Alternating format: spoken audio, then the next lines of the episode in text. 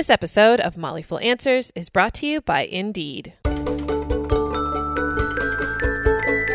This is Motley Fool Answers. I'm Allison Southwick, and I'm joined as always by Robert, broke open the piggy bank, personal finance expert here at the Motley Fool. Hey, bro. Hello, Allison. Well, this week's episode, we're going to wallow in some depressing labor and market statistics before offering you advice on how to cut costs and where you can go for sources of income when your emergency fund runs out. All that and more on this week's episode of Motley Fool Answers. So, Allison, what's up? Literally nothing, bro. Nothing is up. Yes, it's time once again to talk about the week that was. And just so you guys know, we're coming to you from our houses. So Rick's in his house, Bro's in his house, I'm in my house. Hopefully it sounds okay. If not, you can have your money back. I don't know. That's right. Okay. All right. Well, let's first take a look at market volatility.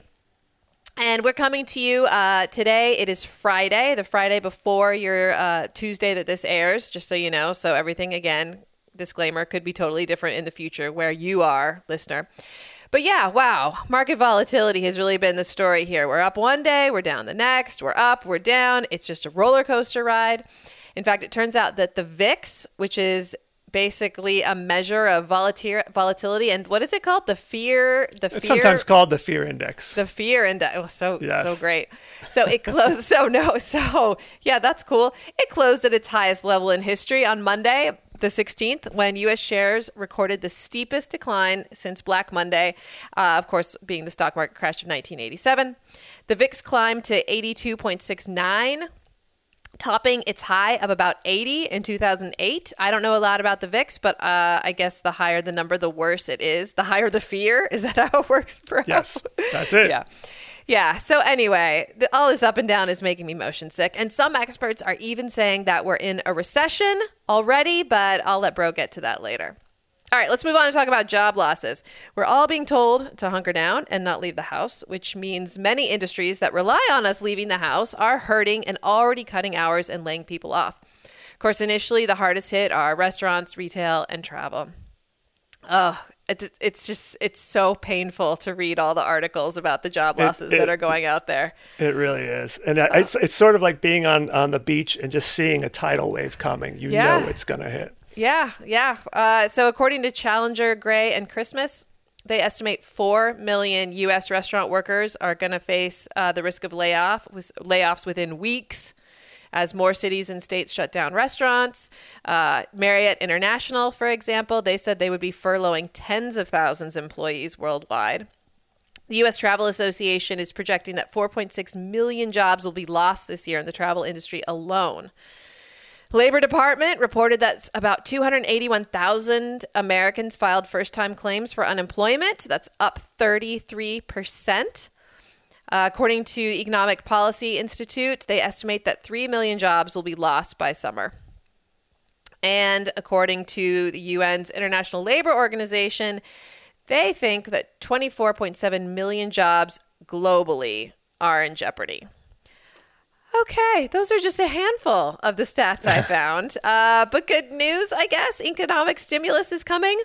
Again, this is Friday, and by the time you're listening to this, the government has said that they'll have a deal to provide economic stimulus to help individuals and businesses.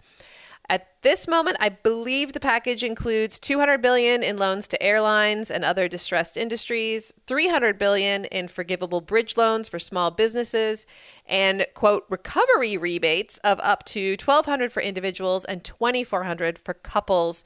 But it's going to depend on income. I believe there's going to be some income thresholds and maybe some other little things. Yeah, income thresholds based on 2018, by the way, which is kind of ridiculous given the fact that you might have made money in 2018, but you're getting laid off this year. You probably could use the money. But anyways, that's one of the things that might get worked out and might be worked out by the time this episode actually airs. Yeah. I guess the bottom line is, and this is not going to be news to anyone, things are pretty bad and they're going to get worse before they get better. And I hate that I sound like the awfulizer here because that is not my role on this podcast at all. That is your job, bro. And I'm very mad about having to take it on. I'm sorry about that too. But desperate times call for desperate measures or something like that. So let me just start a little bit about recession. So at this point, we are, I would say, almost definitely at the doorstep of a recession, if not already in one. And some folks are already saying we are. Bank of America just this past Thursday said that we are. And just to give you an idea of what they're projecting, that they're projecting that this quarter, the second quarter of 2020, that the economy will shrink anywhere from 6.5% to maybe as high as 15%. Give you an idea of where that falls historically. The worst quarterly drop in the last, since World War II, was maybe 10%. And I think that was in the 50s. The worst quarter during the Great Recession was 8%. Wow. So if we go above 10%, it'll be the worst quarterly drop. Now, a lot of people think that the definition of a recession is 2 quarters of declining economic output, but that's actually not true. The folks who actually decide on whether we have a recession or not, or whether we are in a recession, it's an organization called the National Bureau of Economic Research, the NBER. It's basically an organization of like 1,400 economists and academics. They're the folks who say when a recession begins, whether we're in one, and when it ends. Here's part of their official definition. It's, quote, a significant decline in economic activity spread across the economy, lasting more than a few months, normally visible in real GDP, real income, employment, industrial production, and wholesale retail sales, end quote. So if you look at all those things, pretty much all of those are going to drop or are not already dropping. So many people think a recession is already in the bag. So what does that mean? Well, just to give you an idea of historically how many times we've had a recession, the NBER does have stats back to the 1850s. We've had 33 recessions. On average, we have one every 4.9 years. Oh. It's been 11 years since we've had one. So to a certain degree, we're kind of due. On average, they last 17 and a half months. But if you look at the recessions from the past 50 years, they've actually been shorter. They last about a year.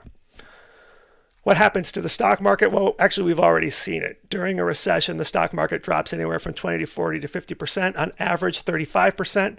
As of this taping, the S&P 500 is down 30% already from February 19th. So it's possible that the worst is behind us. I'm sort of banking on that myself personally. The thing to know about it. How do you mean you're banking on that personally, that the worst is behind us? Well, because I'm putting the cash that I have slowly back into the market. Okay. Yeah. So every major down day, I've bought either companies or ETFs. Leading up to this point, maybe a few years ago, I had stopped reinvesting the dividends on my stocks so that I could let cash accumulate.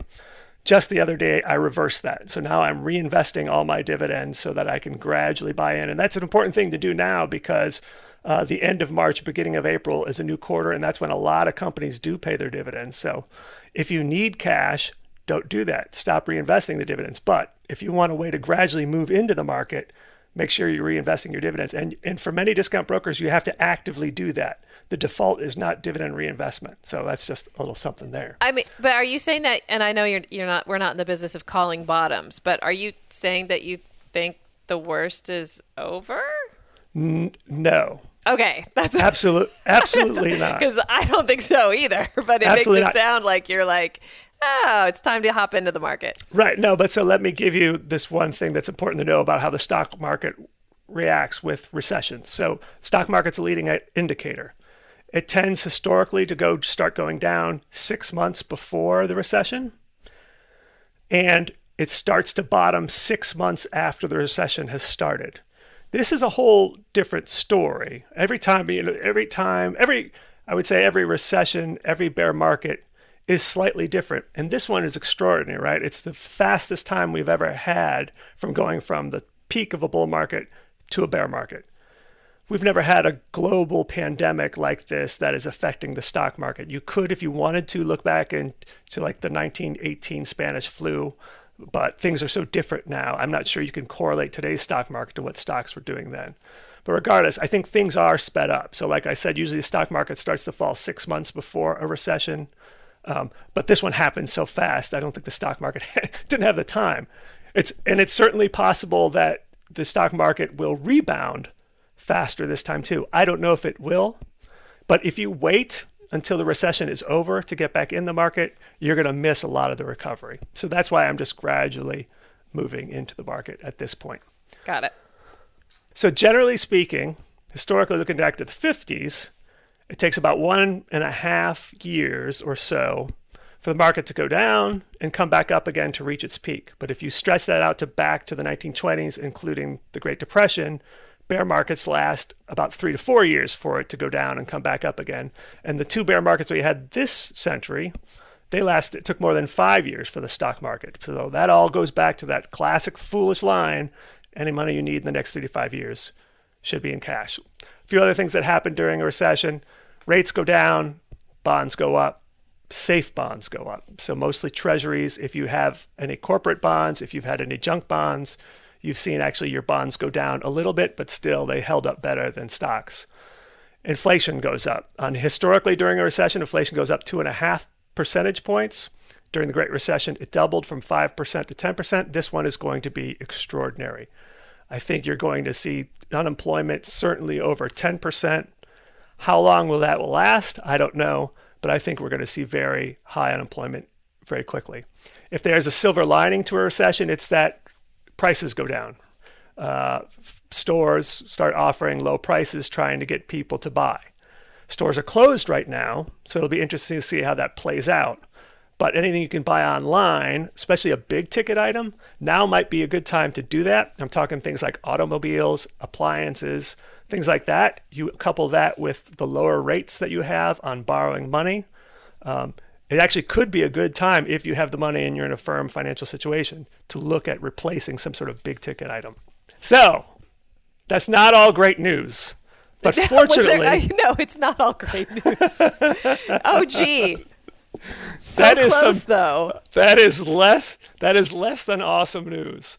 What should you do now? Well, here's my overarching suggestion. At this time of year, something that we usually do at the Motley Fool when we're all actually in the office is something we call our Financial Health Day. And we've talked about it on the show before, but it's basically where we as a company take a whole day off to focus on our finances. It involves classes, it involves bringing in outside experts, it involves making appointments with our internal financial planners. But really what we just emphasize is that people should just spend that day accomplishing important financial tasks. Many of us are now working at home. Many of us are working at home during normal business hours, which is a good time to have your own Financial Health Day, because a lot of things you have to accomplish require you talking to someone who's working 9 to 5. It requires having your own personal paperwork lying around, and it might involve you having a conversation with your spouse. And if you're both working at home, this is a good time to do it. So I think everyone at some point in the next week or two should take a Financial Health Day and focus on their finances. What should you do on your Financial Health Day? Here are 9 suggestions. So first of all, buckle down with a budget. Many of us are good budgeters. Many of us once upon a time had a budget and we never stuck to it. Many of us have heard of things like Personal Capital, Mint, a service called You Need a Budget, and we thought, maybe I should sign up, but we haven't gotten around to do that. Now is the perfect time to do that. See where your money is going, and I think you should break it up into 3 general categories. Basically, your required expenses, what are things you have to pay, the things that are good to have, and then luxuries. Go through your expenses now, break them up into that categories, because if you do hit some sort of economic snag, if you or your spouse are laid off, or your hours are cut back, or your income is slashed, you are hearing more and more nowadays about some people who are getting their compensation cut, you know which expenses you can cut out pretty quickly. So number 2, cut costs. Of course, you don't have to wait. You could start doing that now. In January, we did a whole episode that we called Marie Kondo Your Money and talked about different ways to sort of clean up your finances. One of the suggestions then I'll just repeat is that just take a look at your bank statements, look at your credit card statements. At the end of the year, you got probably some sort of breakdown of where your money goes. Take a look at that, find the things that you don't need anymore and cut them out. A few other tips that some fools have passed us is, but there's some fools who are very big fans of Honey, which is just an extension you put on your browser. And when you search to buy something, it pops up and tells you whether you're getting the best price. There's the classic renegotiating your bills. I think if you're in a difficult financial situation, you'll find that some companies are going to be a little more lenient or more willing to, if not lower your costs, put off the payments. You've already seen some providers saying that if you can't pay your bills, we'll give you another month or two or three. Right. Comcast, Verizon, AT&T, a lot of these businesses are cutting people a break. A lot of power, like utilities too. Yeah. So definitely look into that. Sam Whiteside, our internal wellness fool, says that she annually gives her insurance company and her apartment rental company a call to see if there are ways to save money, do some shopping around, things like that. One thing that I personally have noticed is that it can be pretty boring being at home all the time, which means that I'm maybe going to get some idle thumbs and go to Amazon and maybe do some shopping that I shouldn't do. And so one piece of advice I thought was really great came from Doug Rowell. He, you might remember him. He was on the show. He offered his advice on using the website Personal Capital for tracking your finances. But his advice was to use the, quote, grandma test. And he wrote, ask myself, if I had to explain this purchase to my grandmother, what it is, why I needed it, how it makes my life better, what would her reaction be? Would I be embarrassed? Would she scold me or roll her eyes? If it doesn't pass the grandma test, I don't buy it. And I thought that was just a great piece of advice, because so much of being bored can often mean spending money needlessly. And I can think of instances in real life when my grandmother did scold me for money I spent. So that really hits home for me. Ooh, dish. Like what? What was it? Do you remember? Oh, well, one thing, for example, I used to practice back in the days when you actually developed film and you didn't have digital cameras. So I would fancy myself a sort of an artistic photographer. So I took all these pictures. Of course, you had to then go pay to have them developed. I showed them to my grandmother, and her first reaction was, how much did you have to pay for all that stuff? Thanks for encouraging my artistic side, Grandma. By the way, it did occur to me that I think we're actually, all of us are now spending or saving a good bit of money. We have this sort of enforced austerity because we're not going out to eat. We're not, many of us have canceled our spring break plans.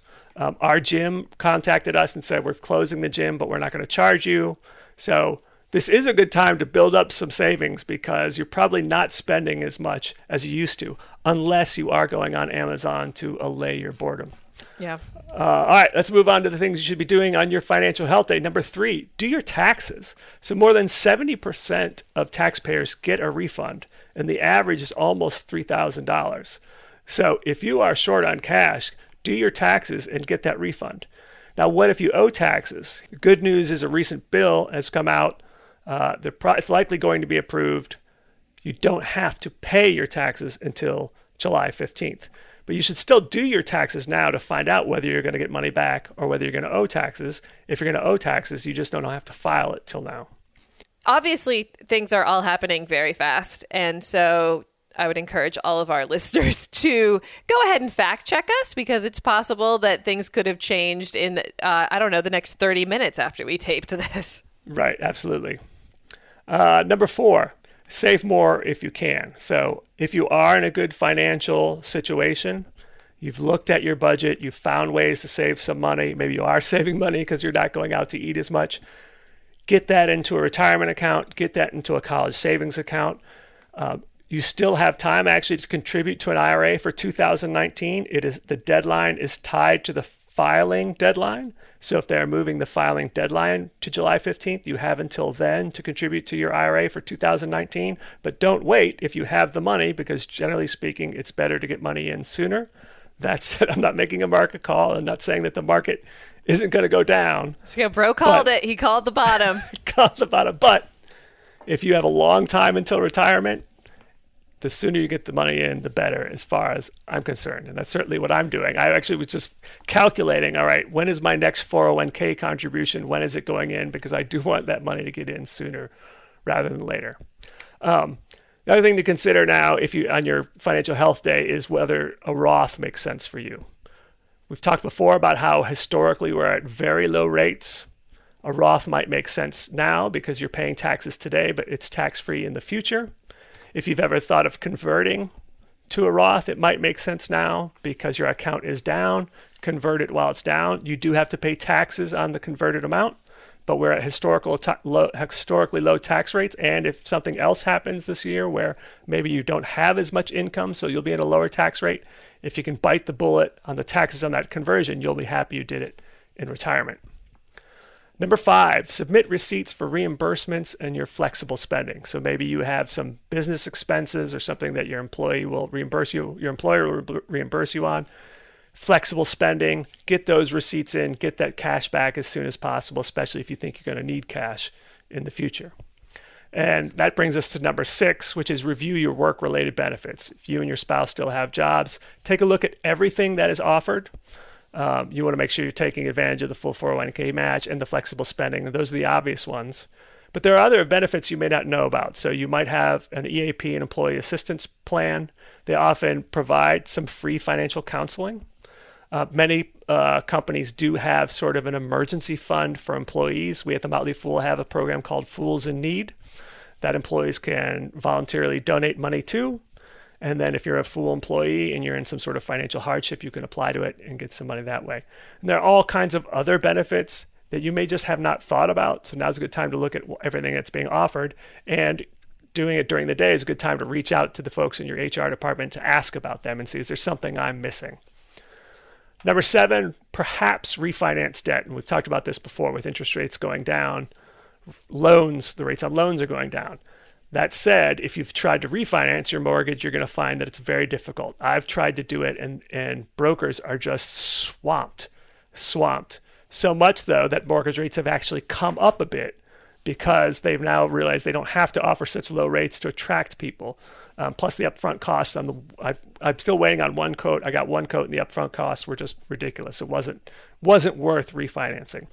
But you should do it if your rate is 4% or higher, at least should look into it. And there are other loans you should consider refinance. If you can refinance an auto loan, for example. You could also refinance student loans. And if you're in a situation where you do have significant student debt and you have a drop in income, you should consider doing one of the income-based repayment plans. They're a little complicated, but what they do is they'll lower your payment. If you're in sort of any if your income drops significantly, you might want to look into that. A lot of rules about it. So you go to get information on that, go to studentaid.gov.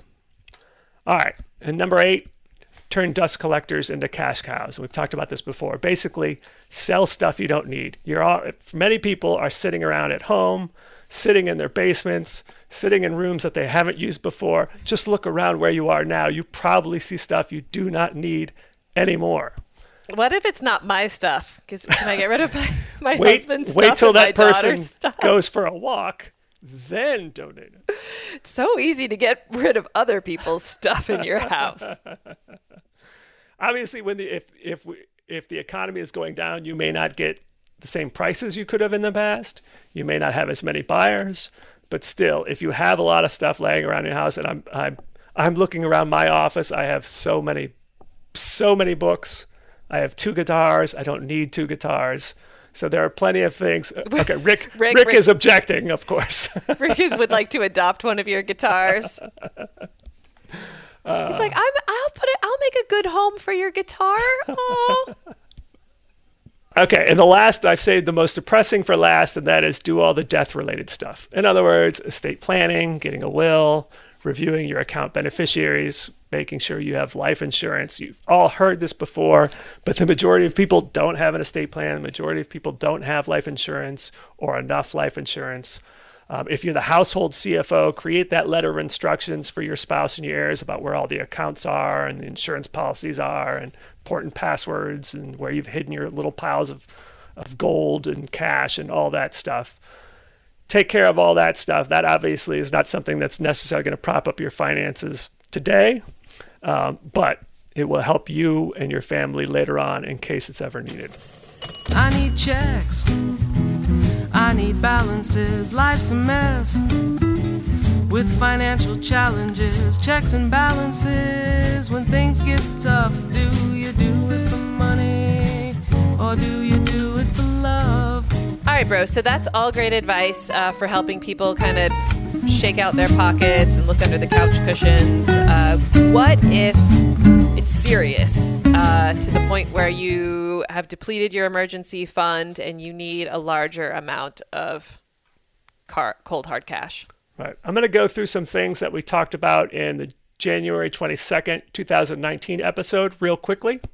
I'll cover them again. Go back to that episode if you want more details on it. Just anecdotally, that was also the episode where we paid our tribute to John Bogle because he had just passed away. And I thought, man, this would have been a great time to have John Bogle alive and pass along some wisdom. But so I'm just saying I miss the guy. If only he'd written a book or something like that. Or something like that. I'll tell you what, you know what I'm waiting for? I'm waiting for Warren Buffett, right? So Warren Buffett during times like this always comes out. He goes on like 60 Minutes or he writes for the Wall Street Journal or the New York Times.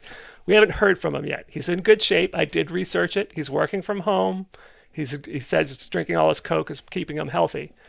I kind of think what he's waiting for, because he's got over $100 billion in cash, he's waiting for the time to get in, and then he's going to come out and say something. I'm kind of hoping, as a Berkshire shareholder, that that's why we haven't heard from him yet, but we'll see. Anyway, so here are some places to go if you've run out of cash, where sort of your backup resources. So number one, sell investments in regular taxable accounts. Ideally, you've bought into stocks for the long term, but sometimes the long term becomes very short term based on what fate gives you. Certainly nowadays, we talked about this in the last episode, is a time to consider some tax loss harvesting. The losses offset gains, and then they can offset ordinary income, $3,000 a year, and you can carry those losses forward. So that's one place. Number two, credit cards. We don't like credit cards, generally speaking, but they are an excellent backup source. Interest rates have come down. Credit cards always takes a little longer, but the average rate now is 16.8%. Still high, but it's the first time it's been below 17% in a couple of years.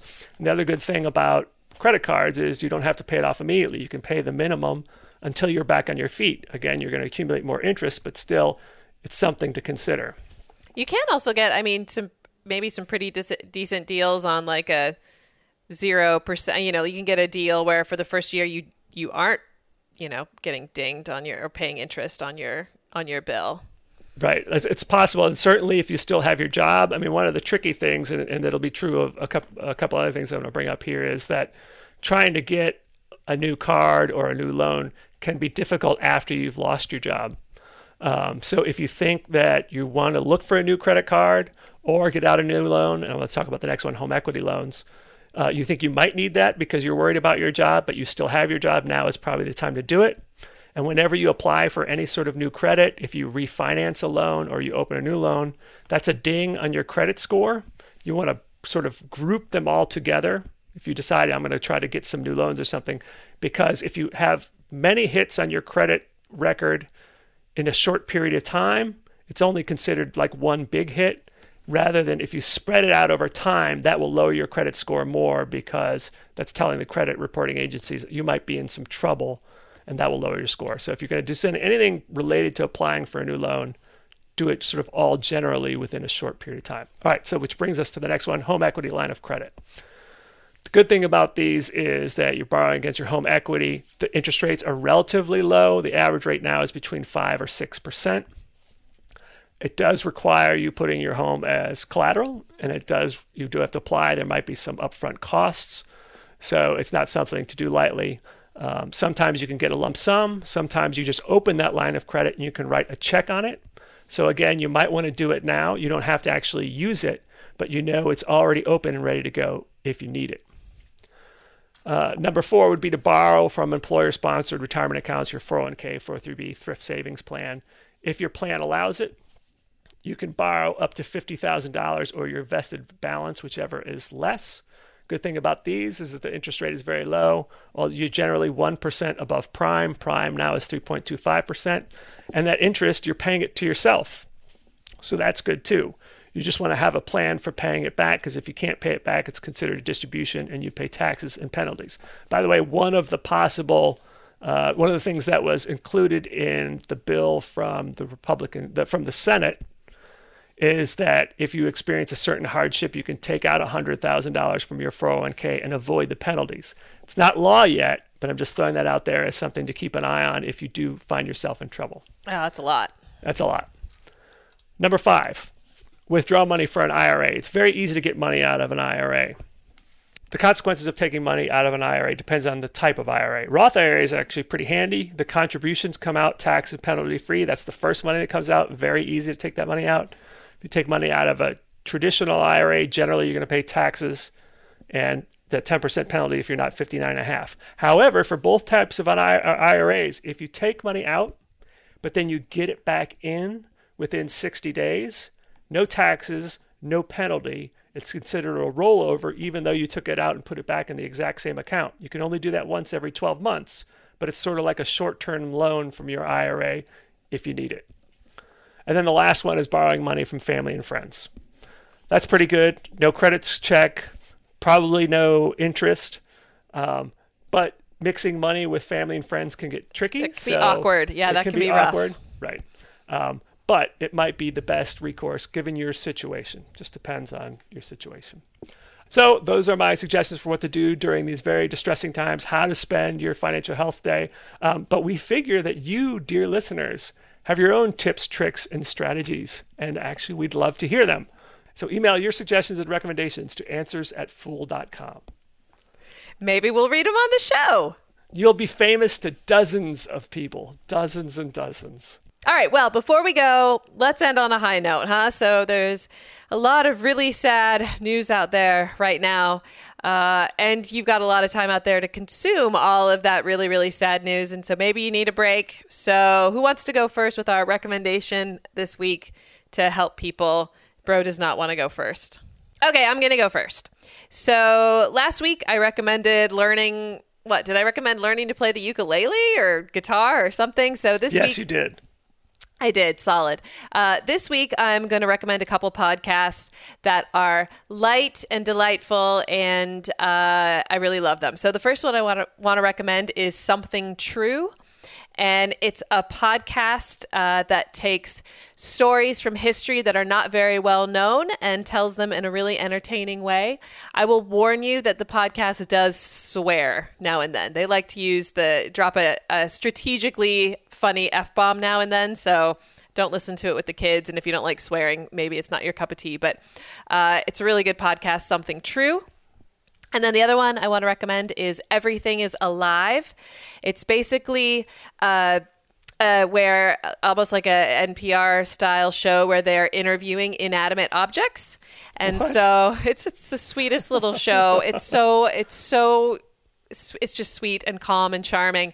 One of my favorite episodes is with a lamppost. Her name's Maeve, and she's a lamppost in like Brooklyn. And they ask her what she does all day, and it's so sweet. She likes to watch movies. She can look in the window of an apartment and they're watching movies. And her favorite movie is Singing in the Rain. And since since she's never heard it, she thinks that the movie is about a man who's fallen in love with a lamppost. It's so sweet. It's just the sweetest little podcast. So Something True for our history fans out there that aren't afraid of a swear word. And then Everything is Alive for everyone else. It's just a sweet, charming little podcast. I've listened to both of those on your recommendations. So those aren't they great? Yeah. Yeah. If you want an earnest, feel-good, just feel-good about humanity podcast, I'll add to your list here. Alan Alda's Clear and Vivid. He interviews people about empathy and communication, and it's just very lovely. In fact, he did one recently with Dr. Fauci about the coronavirus, and even that was more uplifting than most news. But listen to his interview with Sarah Silverman is a great one to start with. Maybe it's one of the earlier ones. And just anybody, you can look down the list of his guests. Paul McCartney, he did recently a really great interview with Paul McCartney about songwriting and all.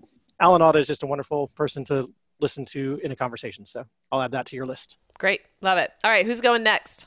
As long as I'm here, I'll say there's a lot of people out there. Artists right now are just making, just converting everything they do to online.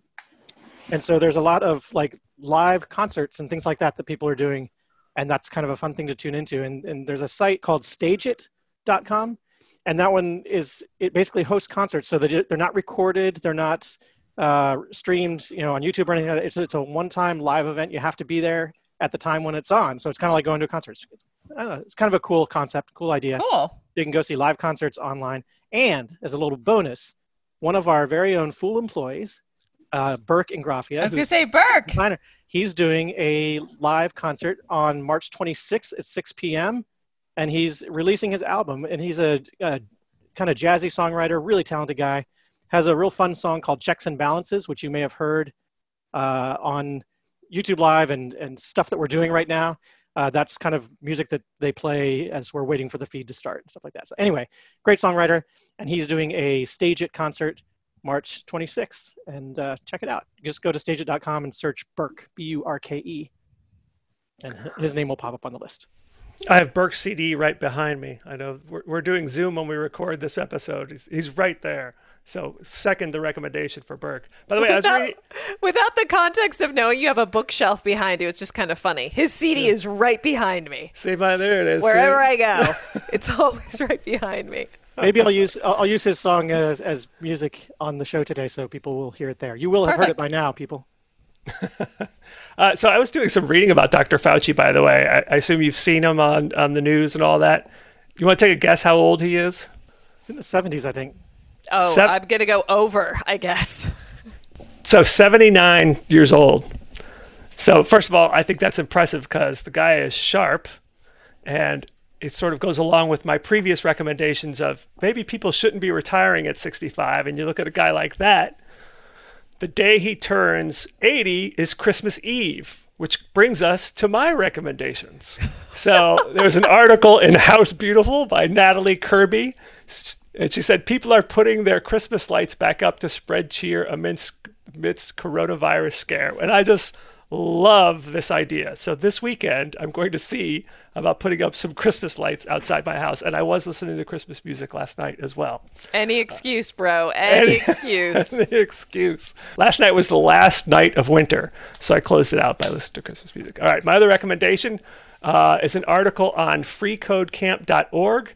The headline is, here are 450 Ivy League courses you can take online right now for free. It's written by Dewal Shah, who's the founder of ClassCentral.com, which is another place where you can go get free courses. Basically, you'd think, name the Ivy League school, and they have a free class that they are offering online.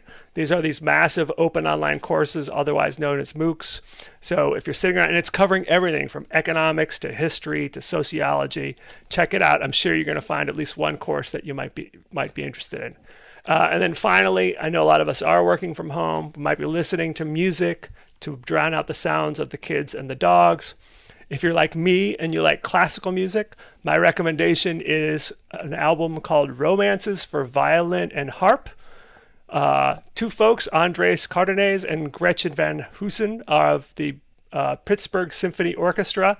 My wife turned me on to this because she was at a concert in orchestra and they were performing live on the local public radio station, and I love it. So if you're looking for just some calm music to play in the background while you're working, Romances for Violin and Harp, available on Spotify.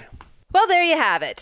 So our advice for getting through these rough times, including financial and otherwise, always holiday related when it comes to Robert Brokamp. So Merry Christmas, everybody. And always music related when it comes to Rick Engdahl. You guys are on brand. All right. Well, our email is answers@fool.com. We're going to have Jason Moser, I was going to say in the studio, but no, we're going to have him beaming to you from his house on our next mailbag episode next week. So again, send your email questions to answers@fool.com.